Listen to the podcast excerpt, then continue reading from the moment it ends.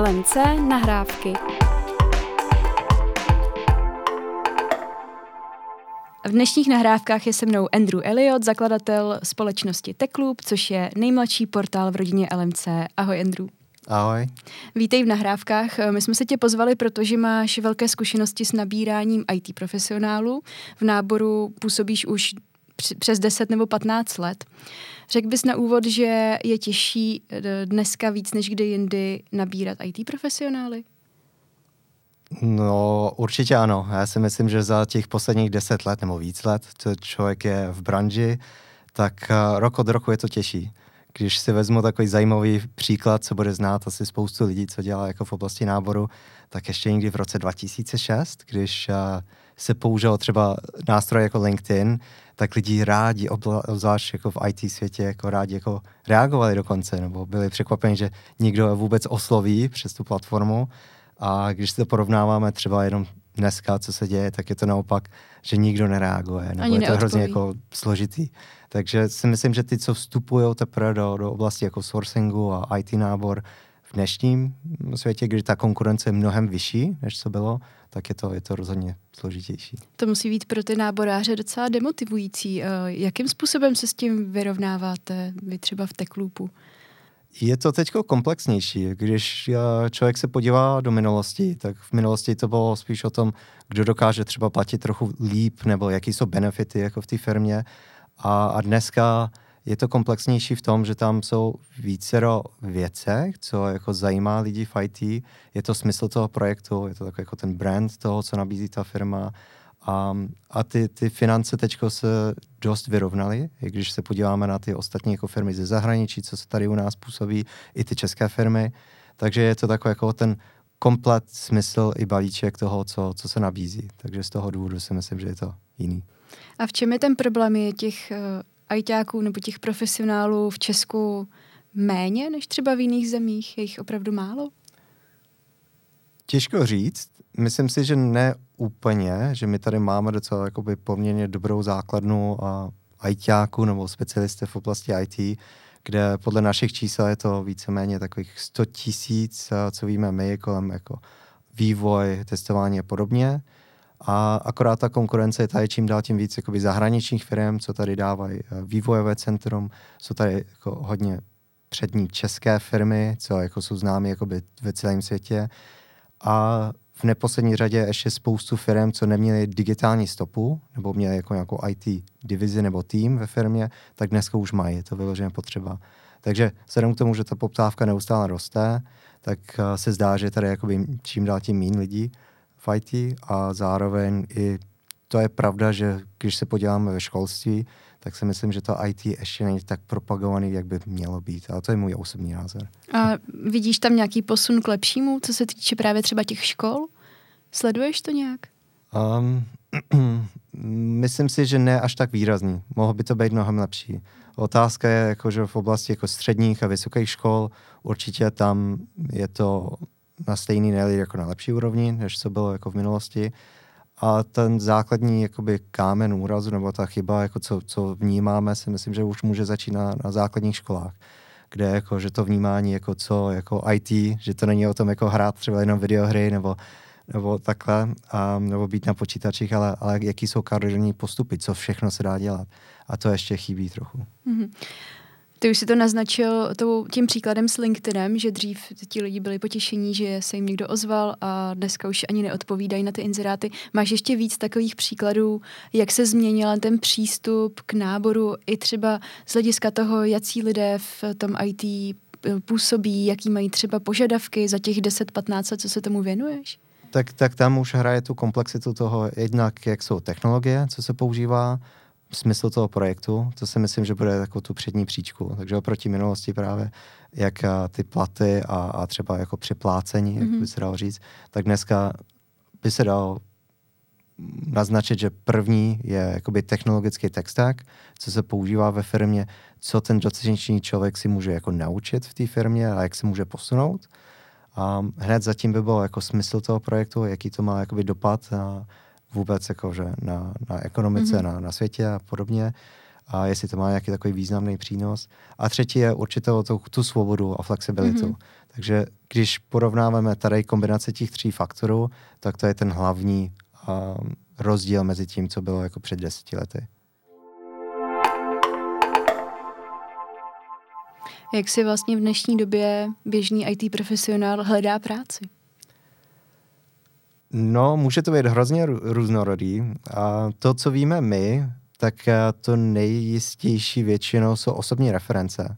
Když někdo už má takový ten náznak eh, nespokojenosti nebo že přemýšlí o nějakou změnu z toho důvodu, že ta technologie opět jako není tak jako zajímavý nebo jako, že tam nějaký posun, tak eh, nejdřív se podívají v tom asi networku, co mají kolem sebe, zjistí, kde co se dělá. Někteří mají k sobě dobrý headhunter nebo, nebo agenturu, se kterým jako můžou jako o tom komunikovat. Potom samozřejmě se hlásí na pozice, kde zase je to o těch detailech, co se píše jako v těch inzerátech, jaký technologie se používá a pečlivě asi na to reagují. Když zase se podíváme třeba na jiných segmentech, že někde bude posílat životopis asi na třeba 10 pozic a, a uvidějí až při tom osobním pohovoru, jestli jim to sedí nebo ne. Většinou si myslím, že, u toho IT segmentu je to právě naopak, že koukají, co tam je technologicky, jak ta firma působí vůbec na tom trhu a jestli tam nemají nějaký kontakty, třeba jestli nemůžou jako získat nějaký jako inside information a o tom, jak, jak to opravdu funguje. Uh-huh. A jakou pozici nebo jak těžké to je pro juniory, kteří třeba ještě nejsou součástí těch komunit, takže nemůžou těžit z těch osobních referencí, třeba začínají v tom oboru nebo se rekvalifikovali, tak jak je pro ně je pro ně jednodušší si tu práci najít, protože takhle to na mě působí uh, jako i z těch inzerátů, že třeba člověk nemusí zas tak moc toho umět, aby mohl získat uh, práci v IT, že i uh, se může hodně naučit v té práci a rozvinout třeba ty své schopnosti. Jak to je ve skutečnosti? Ty, co vystudují jakoby vysokou školu v oblasti IT, tak většinou ten trend je takový, že už během druhého, třetího mm, ročníku tak už mají práci, projektovou práci pro nějakou firmu, nebo už pracují dokonce na plný úvazek. Takže si myslím, že ta práce trochu přijde naproti, v tom smyslu, jak je to spolupráce přes různé univerzity. Um, kdyby náhodou ne, a to taky vnímáme, že jsou některé jakoby, studenty nebo studentky, co jako radši si chtějí věnovat čistě tomu studium a potom si hledají tu práci. Tam je to většinou o tom, uh, co si najdou, ať je to přes jako, jaký inzeráty, jaký firmy se dobře propagují skrz ty školy a podobně. Um, ty, co dělají rekvalifikaci, tak to mají malinko složitější.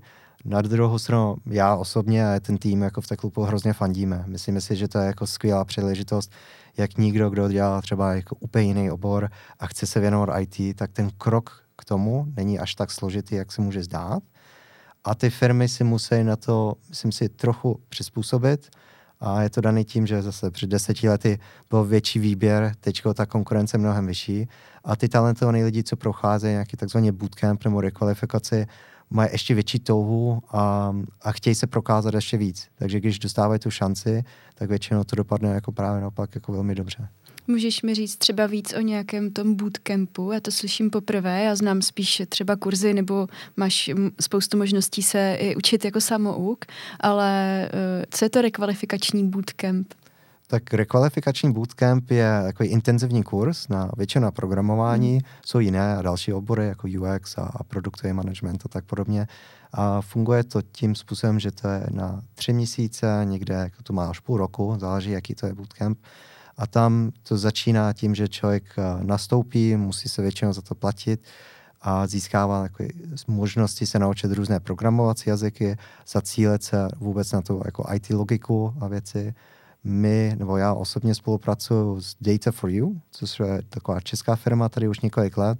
Tam je to vidět, že každý kvartál a vychází z toho bootcampu nějakých 20 až 30 studentů a my jim právě pomáháme z té strany, jak se dobře prezentovat, jak se připravit na tu změnu, třeba když pracuje, řekněme v bankovnictví a chtějí poprvé si najít tu jako IT práci, tak jak tu minulost a tu předchozí zkušenosti a praxe napojit na tu jako novější.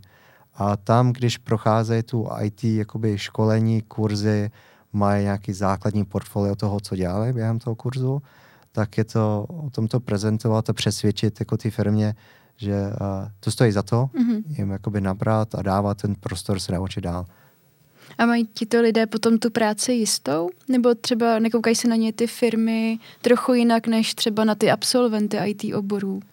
Koukají. Pravda je, že ještě tam jsou takové pocity pochybnosti, jestli ten člověk jako opravdu může nastoupit do té firmy a přinášet nějaké jako výsledky jako krátkodobě, um, což je složitější a mají to jakoby trochu složitější. Na druhou stranu si myslím, že to stojí za to, jako ten risk za ty tři, čtyři roky, co spolupracujeme, je tam vidět spoustu těch studentů, co procházejí nějakou re- eh, rekvalifikaci, tak už pracují pro takové světové firmy, značky a posunuli se dál a už dělají školení těch jako nových studentů. Takže hmm. mají to složitější, je tam takový určitý pochyb, ale myslím si, že to je i budoucnost, jak získat nové talenty vůbec jako do IT trhu a ty firmy by se měly na to naopak připravit. Hmm. Pojďme se podívat více na váš portál na TechLoop. Ty jsi ho založil uh, okolo roku 2015. Uh, eh, co jsi měl už za sebou v té době a jak tě to napadlo? Napadlo to z toho důvodu, že uh, já a další kolegové jsme pracovali už od roku 2007 zhruba v oblasti IT náboru, takže tam jsme zjistili, jak je to komplexní, že to jako vůbec ten IT nábor není o tom přehazovat, jak se říká občas, jako životopisy a, a posílat do těch firm a pochopit vůbec tu IT, jako jaký jsou přední technologie, co jakoby funguje, co ne, co ty firmy dožadují, kde najít ty lidi IT, je to tady v českém trhu nebo v zahraničí. A, takže to byla taková zajímavá výzva. A já osobně jsem takový jako extrovert, že rád se s lidmi popovídám a to pomohlo k tomu, že my jsme si nikdy v roce s další kolegou a, založili a, agenturu v roce 2010-2011 a ta agentura byla čistě zaměřena na, na IT. A to se nám povedlo jako hezky jako vyrůst. A dostali jsme tam jako nějakých 18 konzultantů. A v roce 2014-15 jsme přemýšleli, co dál, jak zjednodušit trochu ten celý proces.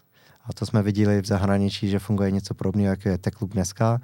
A ten náš cíl byl hodně jednoduchý. Chtěli jsme něco postavit, co by naopak a, tu agenturu snížil takhle jakoby podíl na tom trhu a ukázal, že to je takový ten budoucí krok, kde můžeme tím vývojářům nebo tím ITákům dávat všechno transparentně na jednom místě, bez toho, že by tam musela být nutně ta agentura.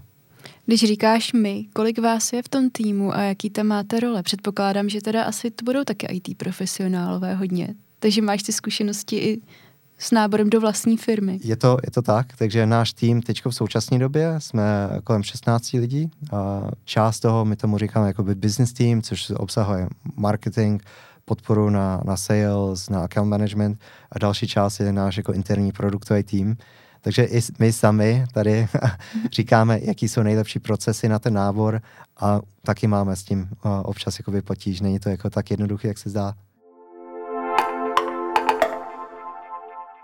Jak velká je databáze kandidátů, ze kterých eh, personalisté mohou vybírat na vašem portálu, nebo jak to funguje a kdo tam najde uplatnění?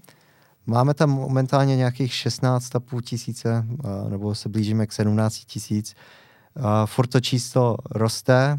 Ehm, ten důvod, proč tam nemáme 100 tisíce profilů v databázi, je, že my se snažíme vždycky lokálně a zaměřit uh, ty profily. Takže mm-hmm. větší část těch profilů, co jsou u nás na Teklupu dneska, pochází buď z Česka, ze Slovenska nebo z Maďarska, kde působíme částečně i v minulosti. A tam typologicky ty profily, co většinou k nám chodí, jsou takový vývojáře, nebo ty, co dělají v oblasti vývoje. Najde se širokou škálu od těch, co dělají support, až po UX a až na roli jako CTO a většinou je to víc takový technologický záměr. Mm-hmm z těch 16 tisíc předpokládám, že asi většina někde už pracuje, že to nejsou úplně jako volní lidé na trhu. Je to tak. Um, myslím si, že kdyby nikdo uh, vůbec na tom trhu dneska nabízel uh, nástroje, kde se říká, že všichni aktivně hledají, mm-hmm. Tak to prostě tak jako pravda není. Je to většinou, to vidíme v rozmezí nějakých 7 až 10 možná z těch lidí budou v nějaké aktivní fázi, že buď ten projekt jako končí a hledají si nový projekt, nebo mm-hmm. se mhm. snaží um, podívat se, jako co bude během toho roku k dispozici. Ale na druhou stranu ta větší část jsou takový ty, co pracují, jsou poměrně spokojení A jestli přijde ten ideální projekt, co nabízí technologicky ten stack, co sami by si přáli, nebo projektově, třeba IT to jako na remote mm-hmm. nebo někde v zahraničí a padne jim takhle eh, do noty, takže jsou vždycky ochotní na to reagovat a podívat se, co, co dál. Mm-hmm. Vy jste se v loňském roce začlenili do LMC, nebo pod LMC. Co vás vlastně k tomu kroku vedlo? A umožnilo vám to nějaký další rozvoj toho portálu? Určitě jo. A vzhledem k tomu, že Teklub už fungoval od roku 2016, tak ty naše zkušenosti, když jsme to vybudovali, byl z toho pohledu, z toho agenturního pohledu. A věděli jsme, jak a, a co firmy potřebují a co by byl takový ten ideální nástroj. To, co je vždycky složitý tady na těch projektech, je, je vybudovat takovou tu základnu těch uživatelů a rozvinout to dál. A tu první část existenci Teklupu bylo hodně ohledně ty databázy. A my víme, že ta vize, co chceme vzít a, a kam to chceme posunout s tím Teklupem, je ohledně ty komunity. Takže dneska je to o tom, že uh, firma si osloví někoho v databázi ohledně práce a náš cíl je tak, aby to nabízelo mnohem víc. Třeba jako eventy, že by se mohlo propagovat. A právě ty bootcampy, aby tam měli trochu prostor pro ty studenty a podobně. A právě z LMC, kde mají jako spoustu zkušeností napříč jako různých segmentech toho trhu, tak nám to smysl určitě dávalo, že tam se můžeme něco přinášet, zároveň něco jako se naučit. A dál, jak LMC je součást Alma Media Group, což působí ve více zemích v Evropě, tak to nám rozhodně pomůže v té expanzi. Mm-hmm. Jak se liší Teklub od třeba klasické nějakého inzerátu na jobsech, protože tam si určitě v nějaké části se překrýváte. Nechci říct přímo, že si konkurujete, ale jaký je v tom rozdíl teda? Když si vezmu Jobs nebo podobný pracovní portál, tak většinou je to o tom, jak správně a co nejlíp popsat uh, tu danou pozici nebo ten projekt. A tam samo o sobě může být docela umění. Je vidět, že u více než 68% těch kandidátů, se kterým jsme většinou v kontaktu, tak tady ty detaily dělá ten rozdíl. Když se tam píše nejenom, co se hledá za, za typ programátora nebo programátorky, tak je, je, jako co budou dělat jako do budoucnosti. A to je tak jako základní věc a hmm. často to tam chybí v těch inzerátech. A když půjdu zpátky, tak eh, tam je to o tom jenom to dobře napsat, čekat, až se někdo ozve a jestli ten čas správný člověk se ozve.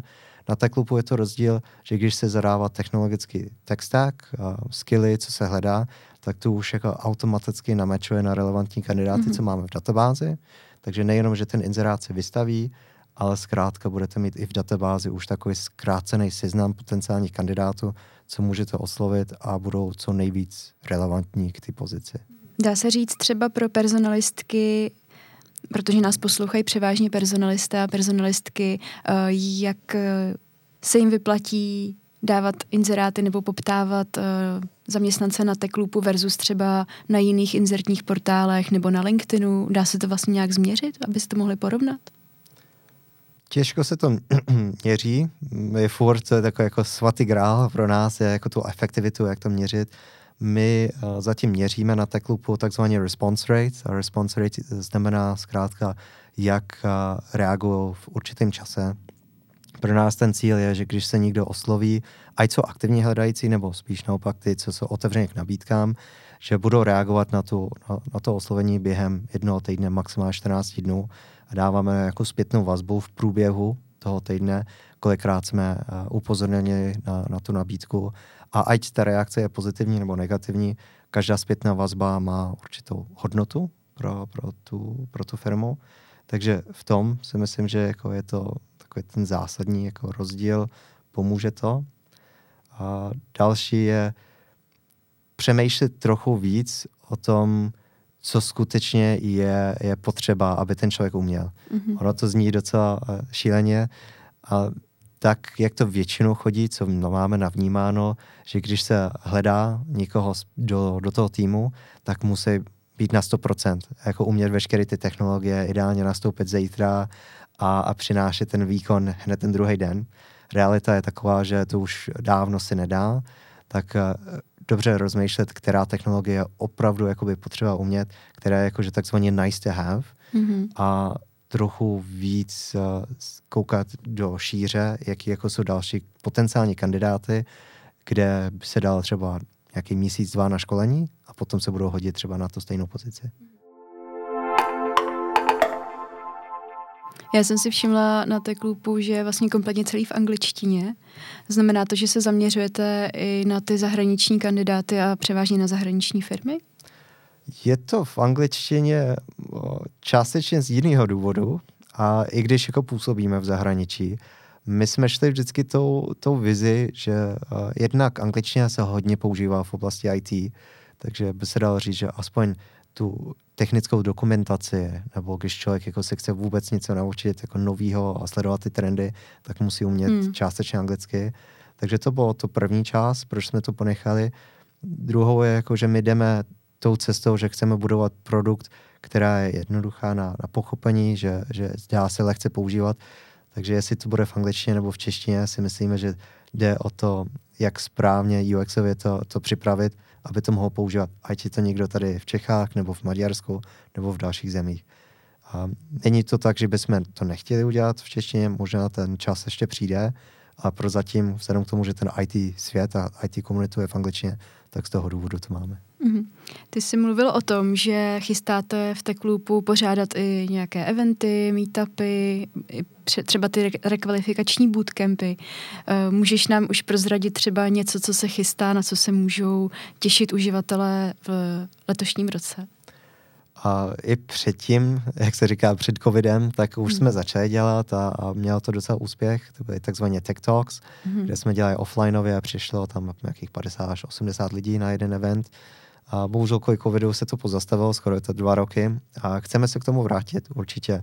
My to vidíme, že to bude tak jako rozdělený, že jednak zase talky, kde bychom chtěli zvát určité hiring manažery nebo přední lidi v IT, na tu událost, kde můžu popsat ten projekt, na čem pracují v té dané firmě, jaký jsou technologie a čistě taková technická diskuze pro naše uživatele.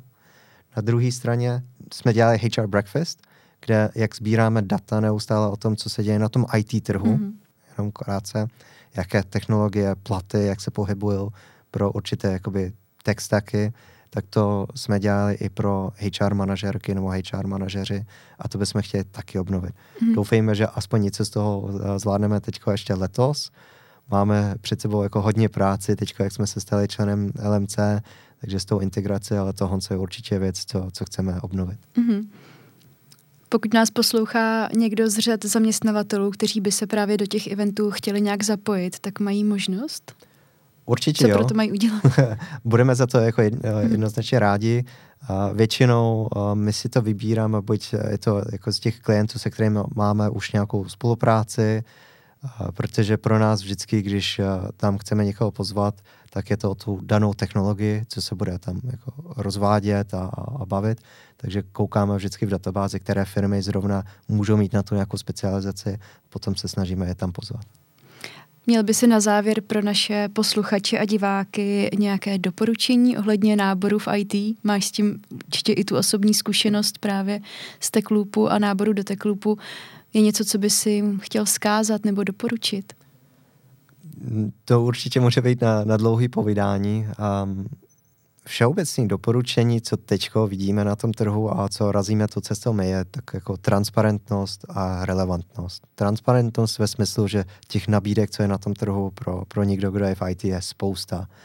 A aby se v tom vyznali, aby to dával smysl, tak je většinou jako nejlepší transparentně říct opět technologie, platově, když se dá. Já vím, že spoustu firm s tím trochu bojuje a na Teklupu to je jedna z těch zásadních věcí, co máme, že tam i zveřejňujeme ty platy. Mm-hmm a, ale když jako ta firma má tu možnost a dává to tam, pomůže to jako nastavit to očekávání z obou stran hned na začátku. A další věc je jako relevantnost. Um, IT není o to těch technologických věcech čistě, ale i, i softové zkušenosti. Opět, jak přináší um, ten projekt jako hodnotu um, do světa a podobně. A když člověk může o tom hezky psát, promovat to, a mluvit, tak si myslím, že to je ten základ, co pomůže hodně jakoby firem. A jsou to, to takové ty detaily, co nezabereme možná až tolik času a může dělat jako velký rozdíl. Mm-hmm. Děkuji za krásnou radu na závěr a přeji, ať se Teklupu dál daří a určitě se uvidíme na nějaké akci, kterou chystáte. Děkuji. Děkuji moc za pozvání. LMC nahrávky.